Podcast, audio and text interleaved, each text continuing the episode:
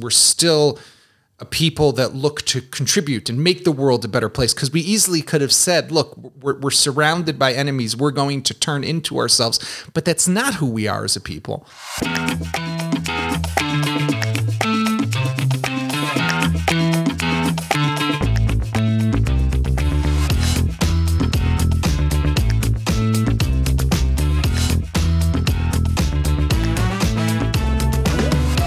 Welcome back to another episode of the Koren podcast. And this is an exciting one. We were delighted to be joined here in the office by the amazing Yaakov Katz. Yaakov Katz is the outgoing editor of the Jerusalem Post, um, and it really was an honor to speak to him.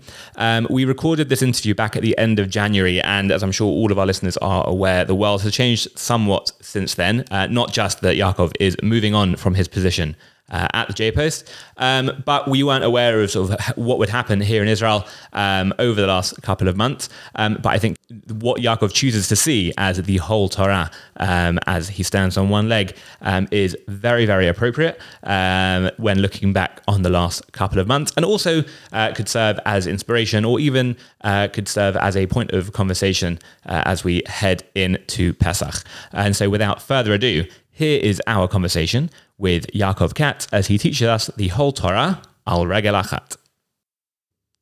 Welcome back to the Koren podcast. We are delighted for this episode to be joined by Yaakov Katz. Yaakov Katz is editor in chief of the Jerusalem Post. He previously served for close to a decade as the paper's military reporter and defense analyst, and has also served as an advisor to Israel's Minister of Economy and Minister of Diaspora Affairs. He's also the author of Shadow Strike Inside Israel's Secret Mission to Eliminate Syrian Nuclear Power and the co author of two books, amongst lots of other things as well. Yaakov, thank you so much for joining us on the Koren podcast. Thanks for having me. So, to get straight into it, our question for this series Can you teach us the Torah standing on one leg?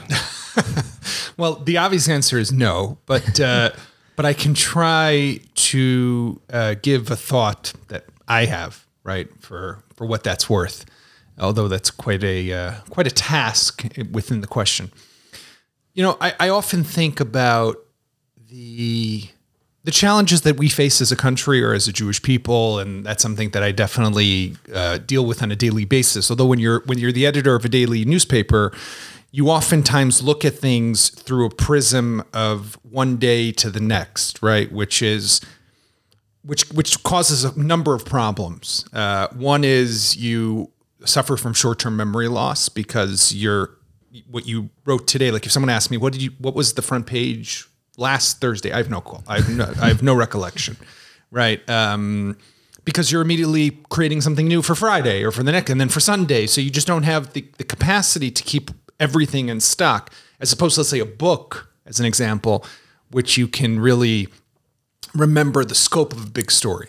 Um, that's that's like so that's usually just my modus operandi is is is in that kind of mon- mindset. But but i do think that um, two big ideas that i feel have accompanied me definitely in the last one of them i would say for the last 30 years since i came to this country. I, I came to israel at the ripe age of 14 uh, then my parents told us we were coming for one year and i ended up saying 30 so far uh, I'm still thinking about going back.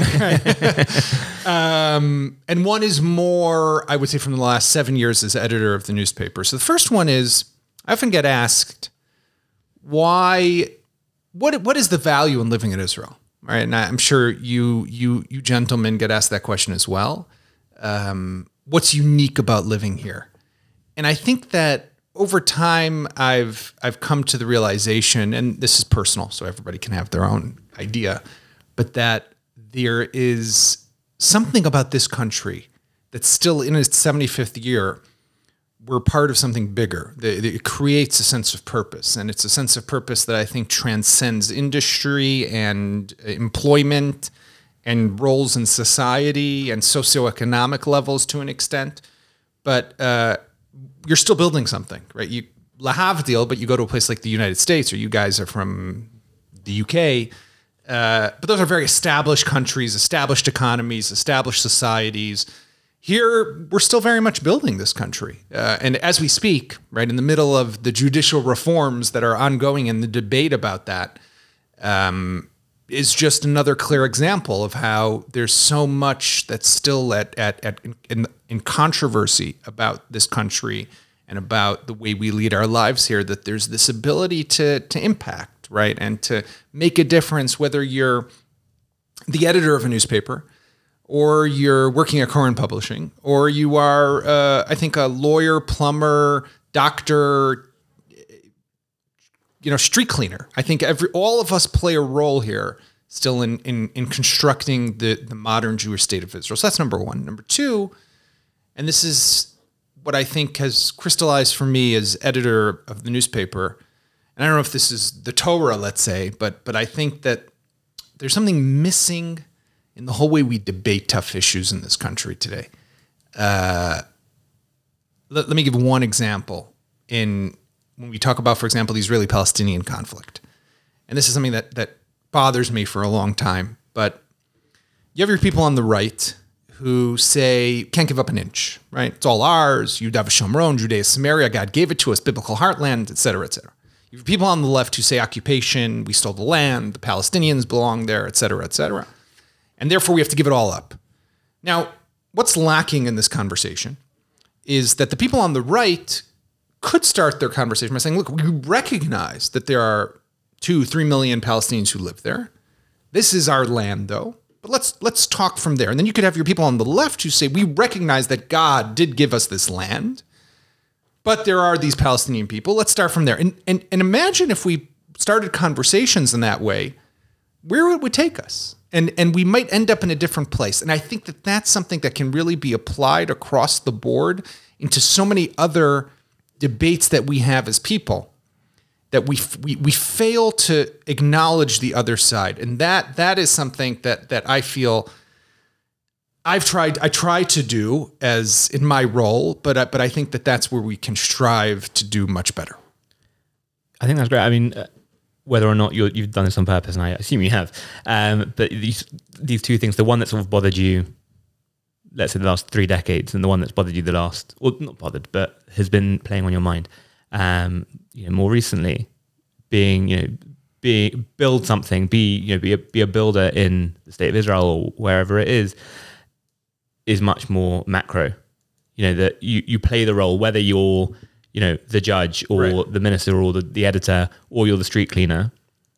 Um, but then also you know finding that nuance acknowledging the other side look, accepting be, being accepting of the concept of compromise being much more um, micro being you know much more individual that you can you can both be uh, a, uh, a, builder of a state um, in looking at you know trying to build something bigger than ourselves.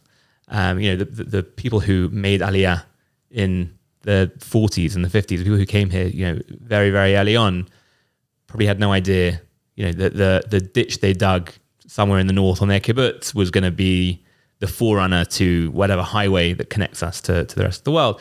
Um, th- those two those two things definitely definitely playing together. I think that that's quite wonderful. I, I, I wonder whether you could give us an example of, of, a time where that sort of search for compromise, that search for nuance, has allowed you to, as the editor of the, of the Jerusalem Post, you know, you, you do halt well, occupy this space where you've been able to sort of influence something, you you you, you might be able to point to something and say like, I spoke to somebody, I, I gave them you know a seed of an idea. Is there some? Do you do you feel that that you that search for nuance?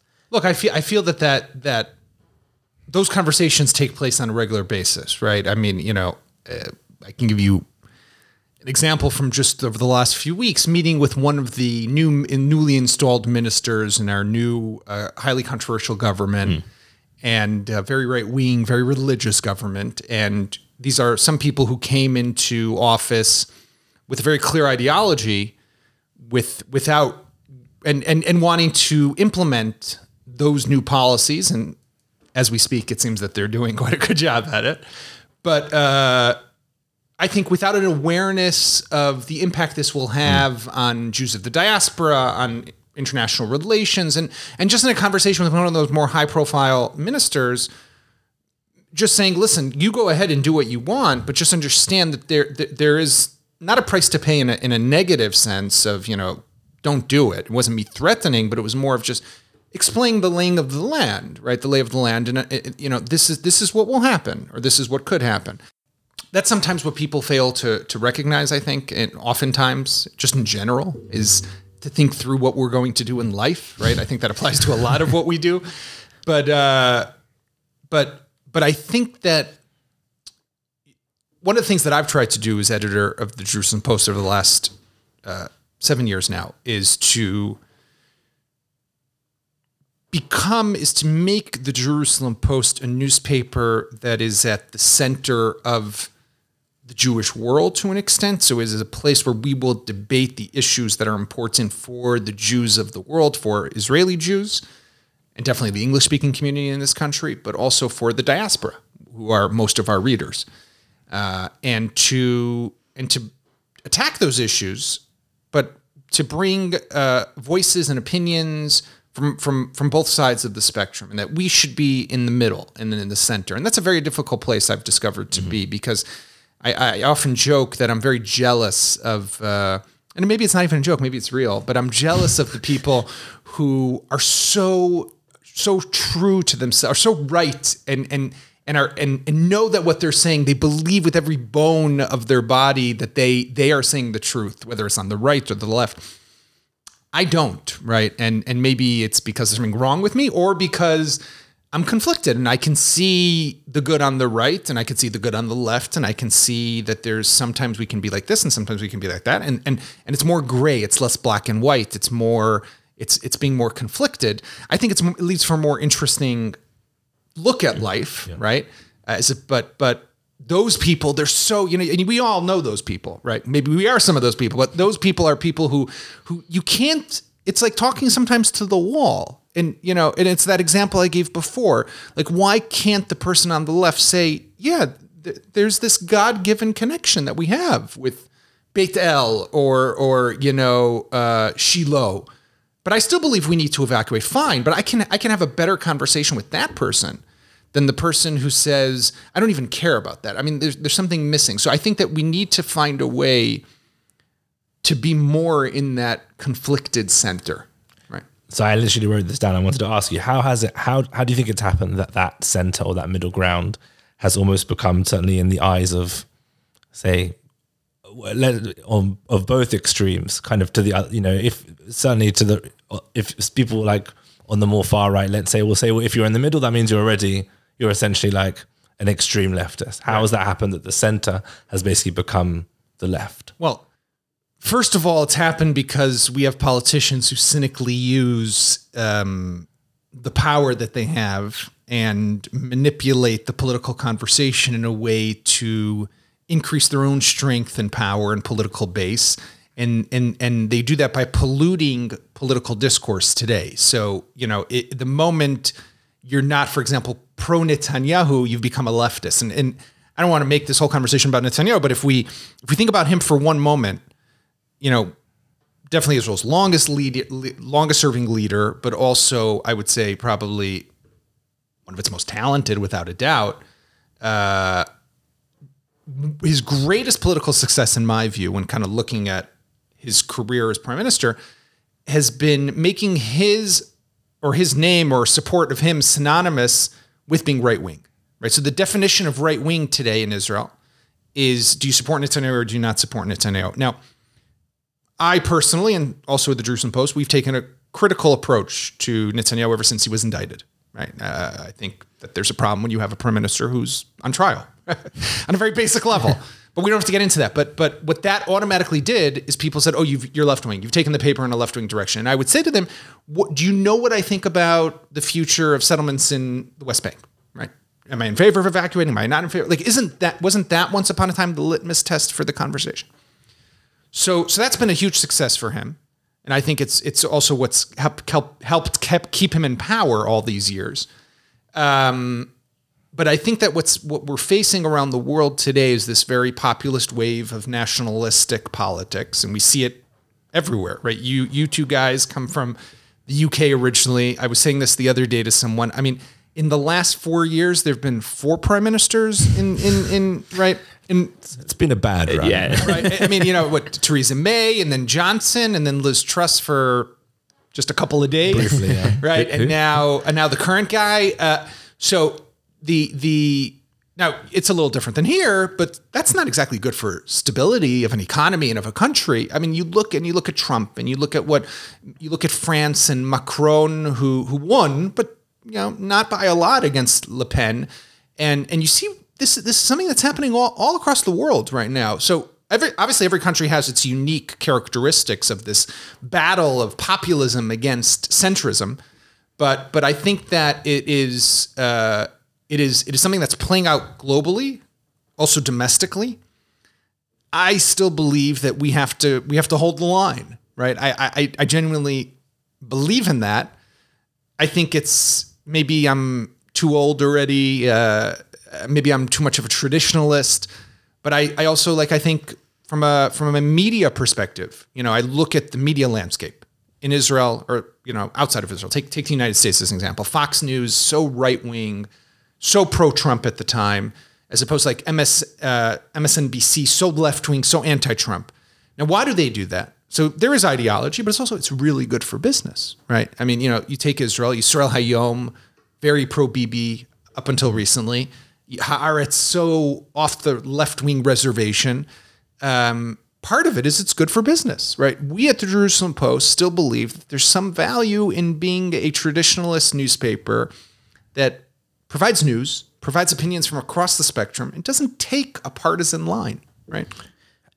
how much is that would you say inspire I mean you mentioned before the idea of um, the opportunity that we have looking at um, the first point you made in terms of like the 30 year idea the opportunity we have here in Israel to build a Jewish state to build a society how much of what you're saying in terms of your your thought and thinking behind how you run the Jerusalem Post is influenced by the idea of what does it mean to run call it a Jewish newspaper or a newspaper that's built on Jewish values Well, I mean, definitely.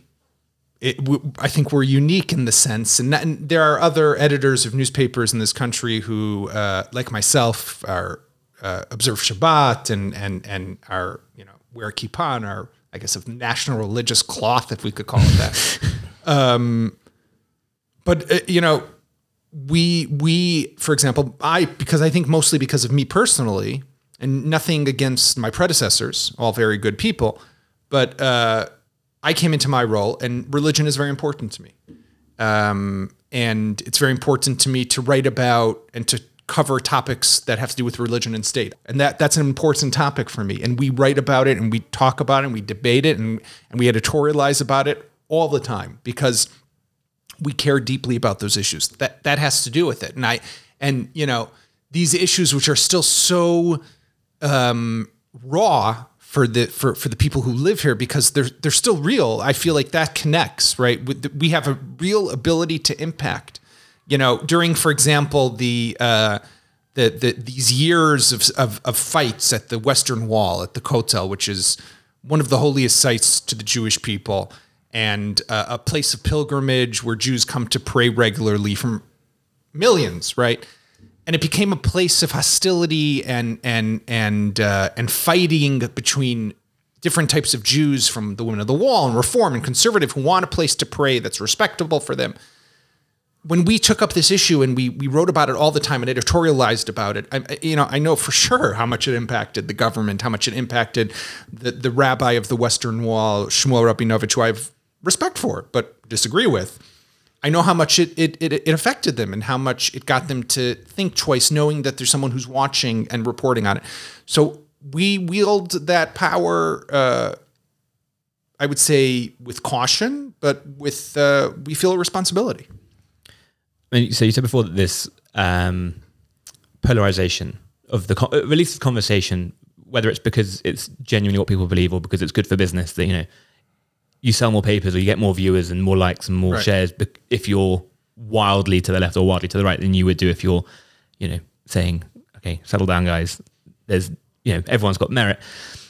Do you think that in light of the the state building idea and still being fairly uh, young player on the world stage, do you think that Israel is, is I mean, to use to use the, the, the religious parlance, is it? Do you think that Israel can be an, an Or Can they be a, a light unto the nations in terms of how we engage with the political discourse, or even with the interpersonal um, disagreements, whether it's to do with religion or whether it's to do with politics or or whatever it is.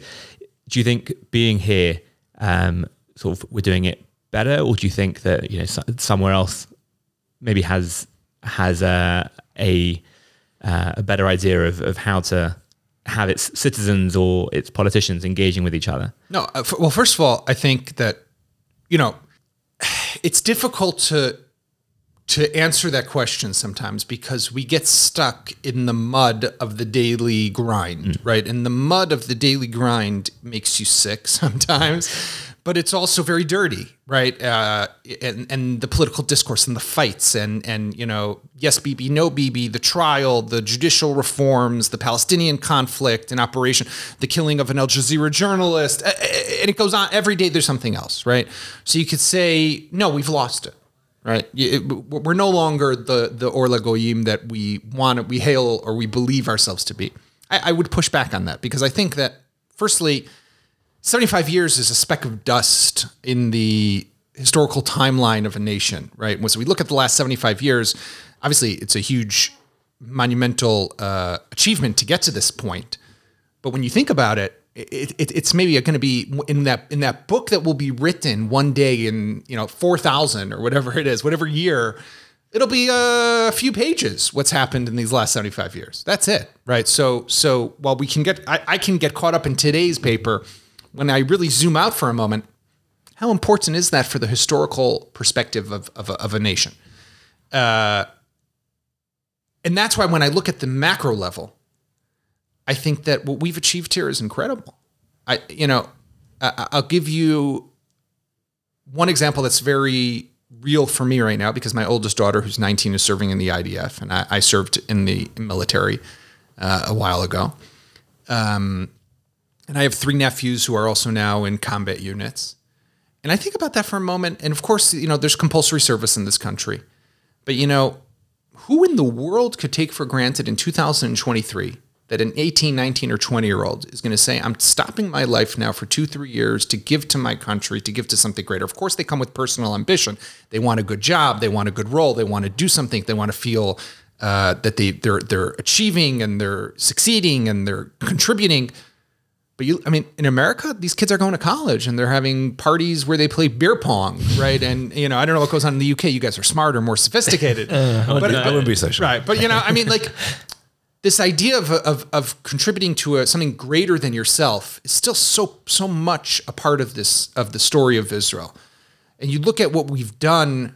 I mean, how we've where we've succeeded and where we've come, and how all the wars and all the challenges that we face, we're still people that look to contribute and make the world a better place. Because we easily could have said, look, we're, we're surrounded by enemies. We're going to turn into ourselves. But that's not who we are as a people, is, is remarkable, right? When I think of that. Uh, and I have amazing, I could give you criticism of Israel from today and we could be sitting here for 24 hours.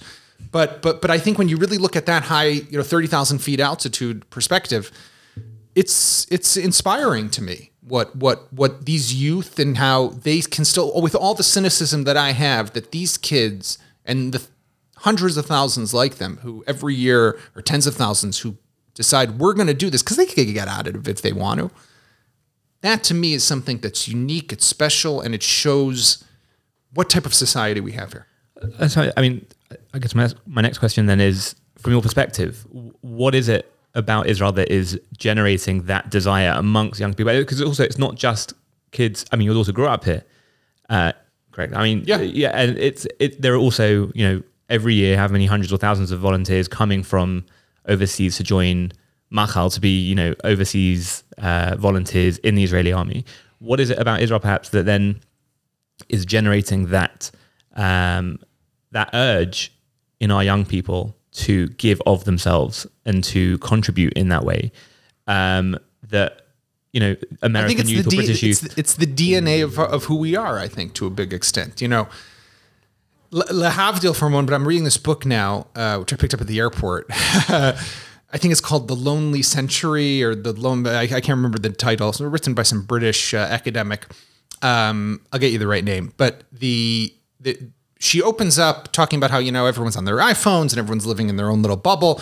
and how loneliness obviously affects health and people who are lonely are you know they tend to have a weaker immune system and, and she goes on and on and then like chapter number two or three she opens up with Brak. I'm like where did this woman come to Brak? and it's all about how the Haredim, for example, are you know vitamin D deficiency because they never go outside and they're always wearing these black coats and black hats, right? They do no exercise, as we know. Uh, they're poor, relatively low, so they don't have a lot of money. Uh, so they're eating a lot of junk, and they're not eating very healthy. And we all know that from here with the whole debate now about sugar drinks, mm. taxes, etc. But strangely, they their life expectancy is much higher than it should be. And and the the the maskana, the conclusion that she comes to is that it's because of the sense of community that they have, right? That they care for one another, they take care of one another. So apply that for a moment to think of that, I think, on a, on a national level, right? That's obviously unique to an extent to the Haredi community. But I think also nationally, we, we, we have something in our DNA as a Jewish people that t- is, is about helping the other person, right? Is about contributing to a greater cause and a greater good. So, so I think that, you know, obviously there's a law that uh, is mandates that these kids need to serve in the IDF, but they could get out of it but then there's national service and and it's that sense and, and then you look at the Haredim who don't serve but they still have that sense of community where they help one another. And and and I can tell you from firsthand experience if you look at the different nonprofit organizations that are in hospitals or just across society helping religious secular Arab Muslim Christian run by Haredim uh, is is is remarkable. So I think that it's something that's really inside ingrained in our Jewish identity. And it's it's it, it ties into that what I think I mentioned before this larger idea of of this contribution, this building effort that we're all a, a part of. When we if we were to zoom out of our daily lives, which is, which are sometimes tough, right? You know, we're paying a lot of money for everything in this country today. But but really, I do I, I genuinely feel that I feel that deeply in my soul. What do you think is the is both the role, let's say, and also like the unique opportunity that Olim specifically have in that building project? Well, I think it's a. Uh, I think everyone has what to contribute, and I think that because of the fact that this is a country that still is going through this construction phase, people who come here with unique expertise, with unique insight, with uh, with with a professional capacity have the ability to really make a difference and to impact. I mean, you look at the tech sector in this country, very much influenced by uh, Anglo-Saxon olim to the country, right? You know, co- companies like, for example, I'm just thinking off the top of my head right now, Amdocs, one of its founders was a South African Oleh. And you look at a lot of the VCs and hedge funds that are operating in Israel today, many of them started and, and run today by people who came from, from outside of Israel. You look at the the million plus immigrants who came to Israel from the former Soviet Union with the downfall of uh, of, of of the Iron Curtain back in the late '80s, early '90s. You know, besides for creating a amazing culture and and diversity in Israel now with a million Russian speakers, but the scientists, the mathematicians, the physicists, the the doctors, all these people who came here you talk to anyone in in the industry, in any in the industrial sector, if we could call it that. I mean, they'll tell you that this created a huge boom for the country and pr- propelled it forward in ways that we couldn't have imagined, contributed to Israel becoming the startup nation today.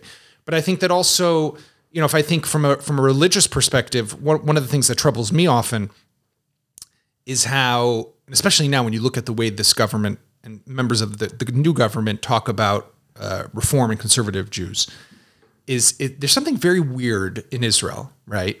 That uh, and you know it has a lot to do with politics and fear and concern, but that the the the religious politicians in Israel are refuse to meet and talk often with reform leaders or reform rabbis or conservative rabbis. But if you go to, I know in the United States and also in the UK, you could have a panel of rabbis or you could have uh, even like a Hanukkah party that's done by a number of different communities at the same time. And you could have your Chabad rabbi and your Haredi rabbi and your Orthodox rabbi and your Reform rabbi and your conservative rabbi, whose all communities are coming together.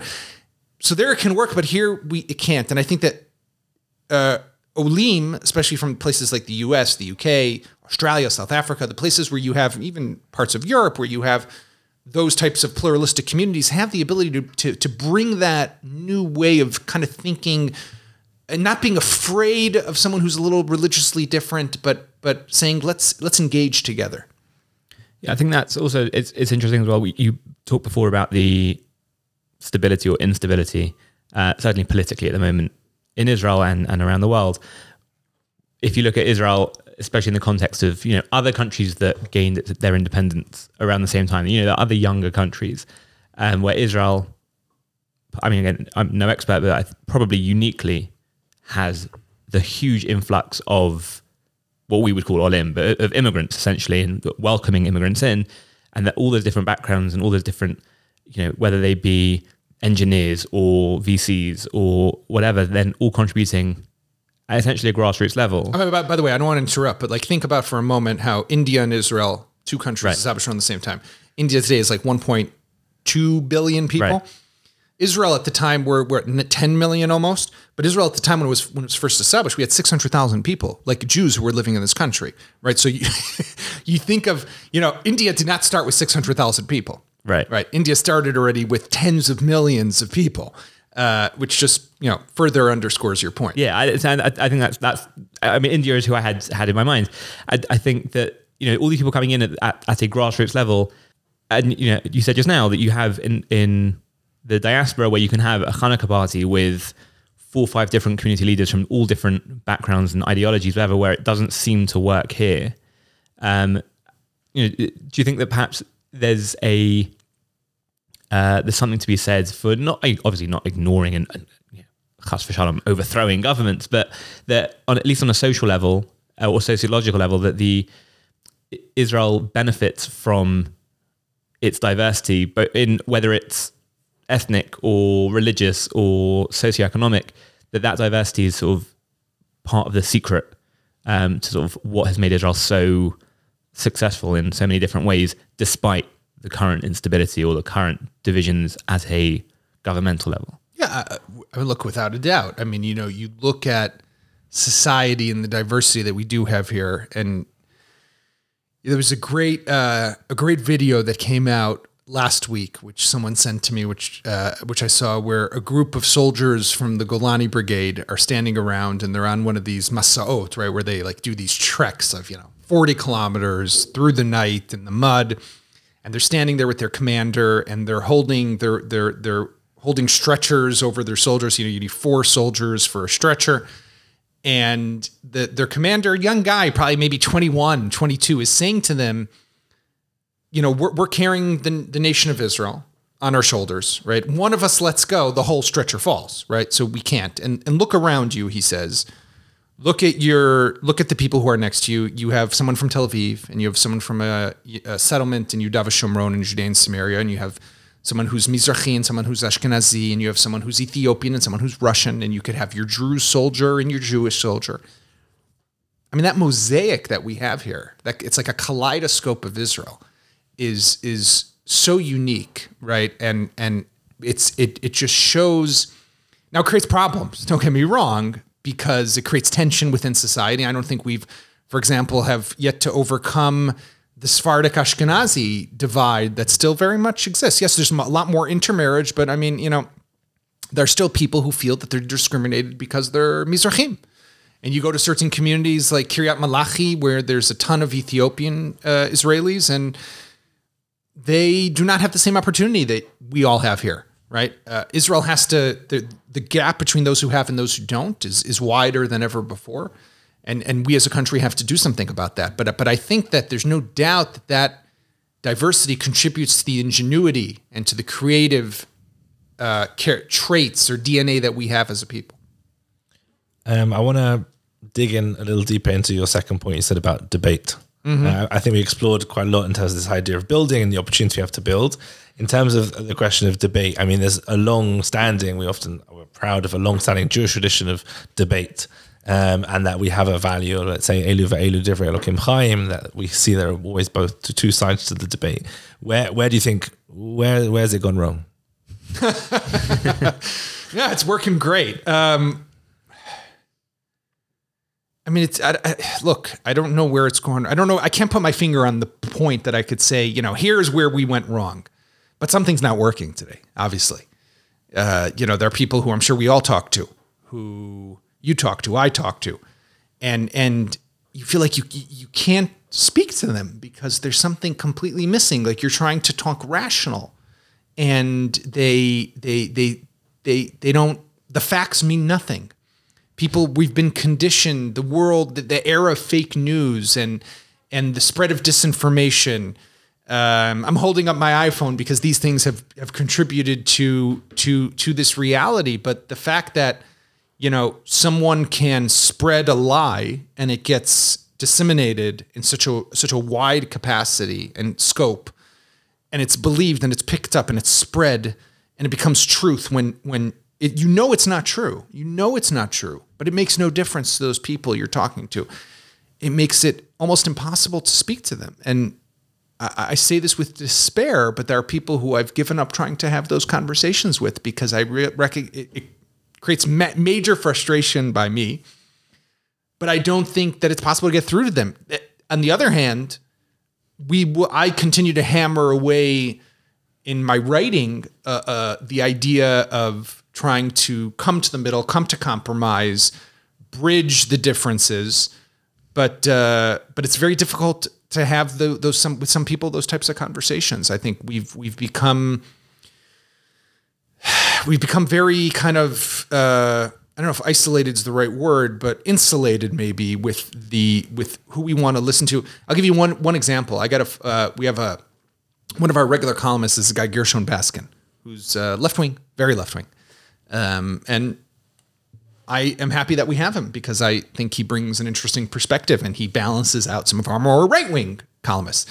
And Gershon wrote a piece, maybe it was about eight, nine months ago, where he wrote that uh, in the upcoming municipal elections that will take place in Jerusalem in November 23, I guess this, based on almost a year from now, uh, a little less, the um, Arabs of Jerusalem, so that's about 250,000, 300,000. They, they're not citizens, but they're residents of Jerusalem, so they have the right to vote in the municipal elections, but they boycott the vote, should run a list and present a candidate. And that could really influence their sway in, over city resources, etc. I get a phone call. I don't know how the person got my office number uh, from a woman with a European accent who says, How dare you publish that op ed? This is a betrayal of Israel you need to apologize or I'll cancel my subscription to the Jerusalem Post. And I said to her, I, I need to understand something, right? What are you so afraid of? What, what, it's an idea. I don't agree with it necessarily myself, but I don't feel uh, that I'm at risk, at danger of an idea. I feel that there is, it opens up my head. It, it makes me think, it challenges my previous ideas and thoughts.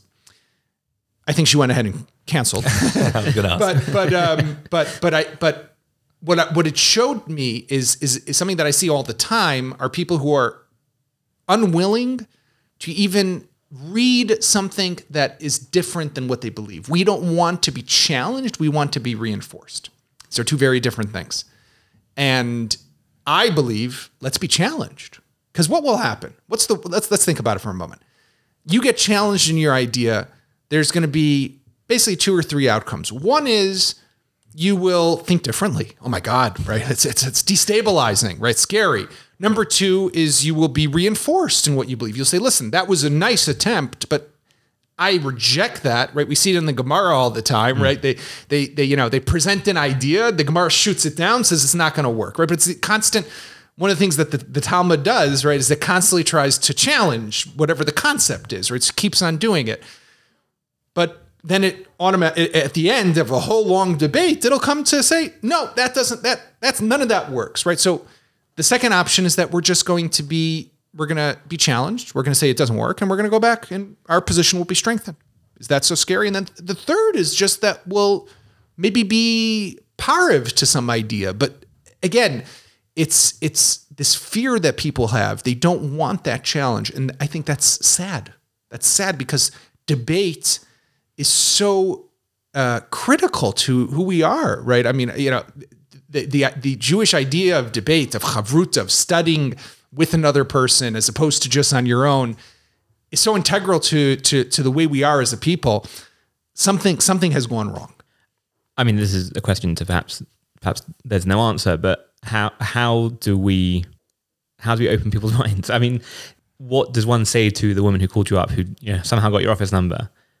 You know, because if she cancels her subscription, is there a way to encourage people to sort of be more open to these ideas, or do we we do we sort of, as you say, you know, in a thousand years, these last four or five years will just be you know a footnote or a couple of pages. Do we just shrug our shoulders and, and hope we we get through the other side, or do you think No. there's there's is there a forum? Is there a way in which we can be saying to people like, Well, first of all- shut up and listen? I think we talk about it. We we we write about it. We we we don't give up. It's easy to give up. Uh, and I've seen people do that, and I've seen people give up and and and and surrender to the uh, inability to affect those people. And I- okay, so with that woman, I spoke to her for about ten minutes. I tried to convince her. Uh, obviously, I don't want anyone to cancel their subscription. That's important to the Jerusalem Post.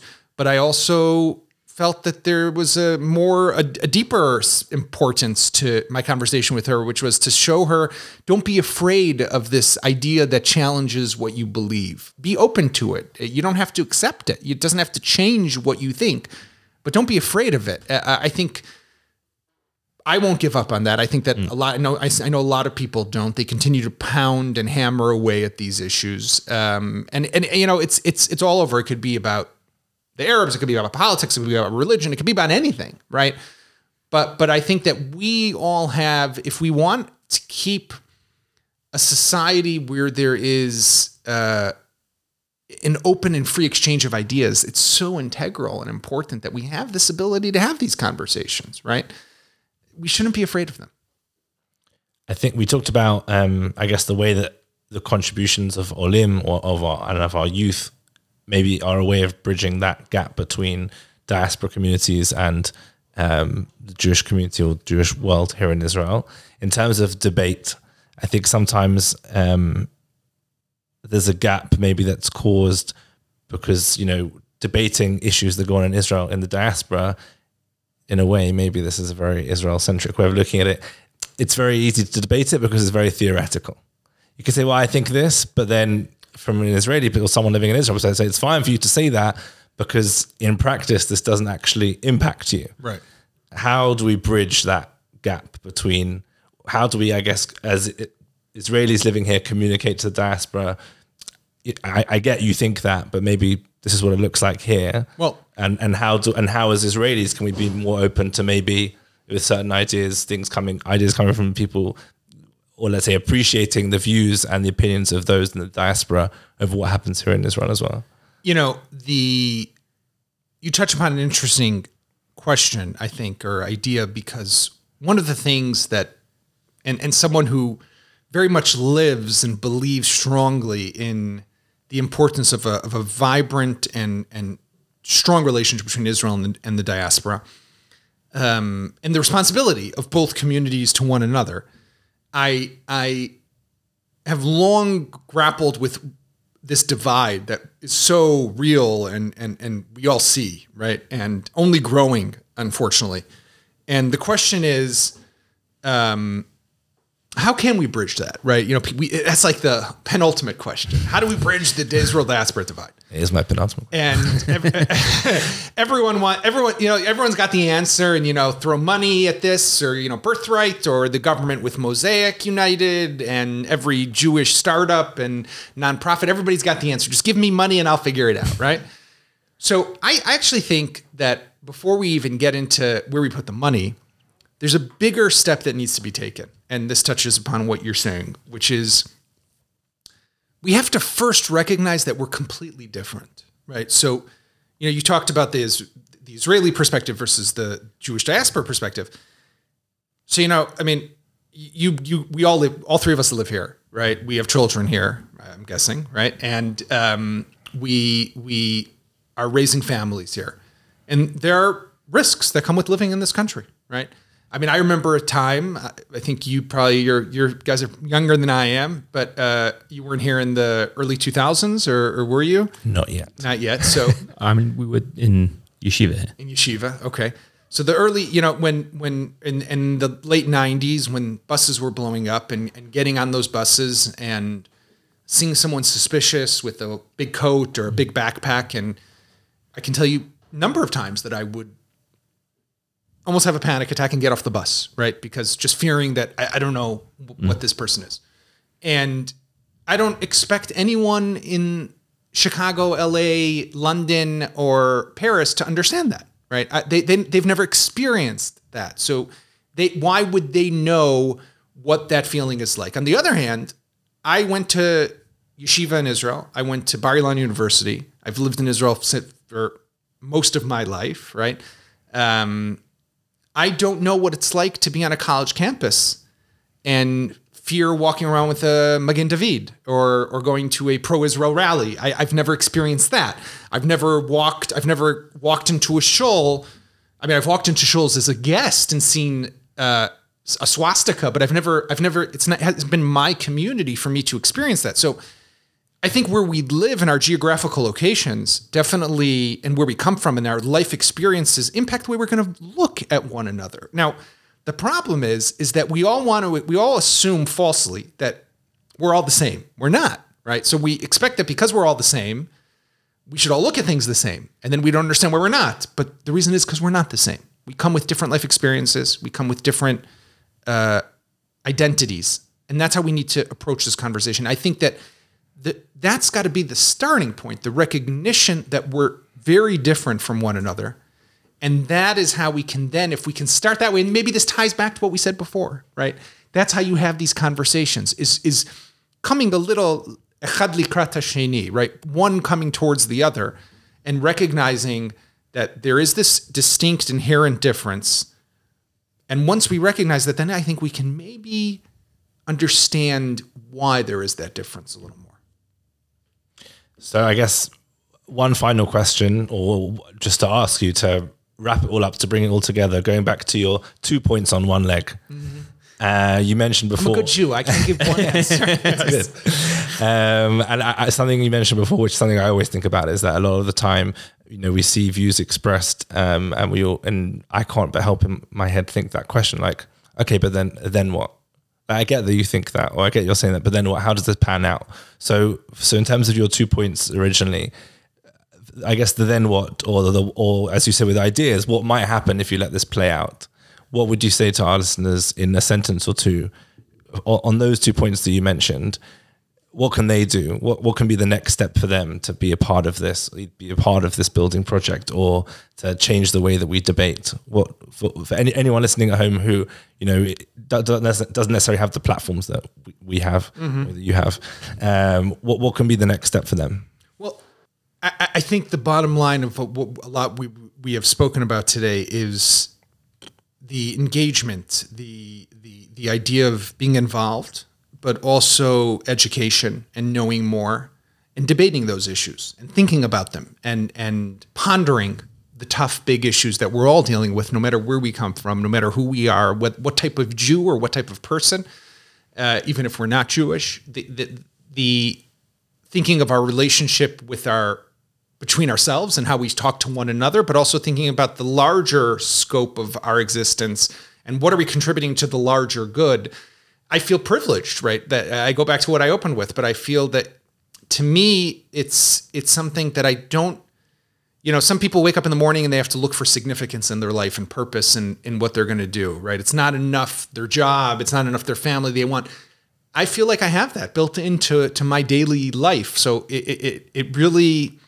It, it's gratifying for me personally. I think that we all need that to an extent. We need to feel that greater mission, that greater sense of purpose. And it fits, maybe that's why I do what I do, but it fits in very nicely with the debate and, and, and the conversations because I think it's just a constant conversation, a constant debate that we need to have.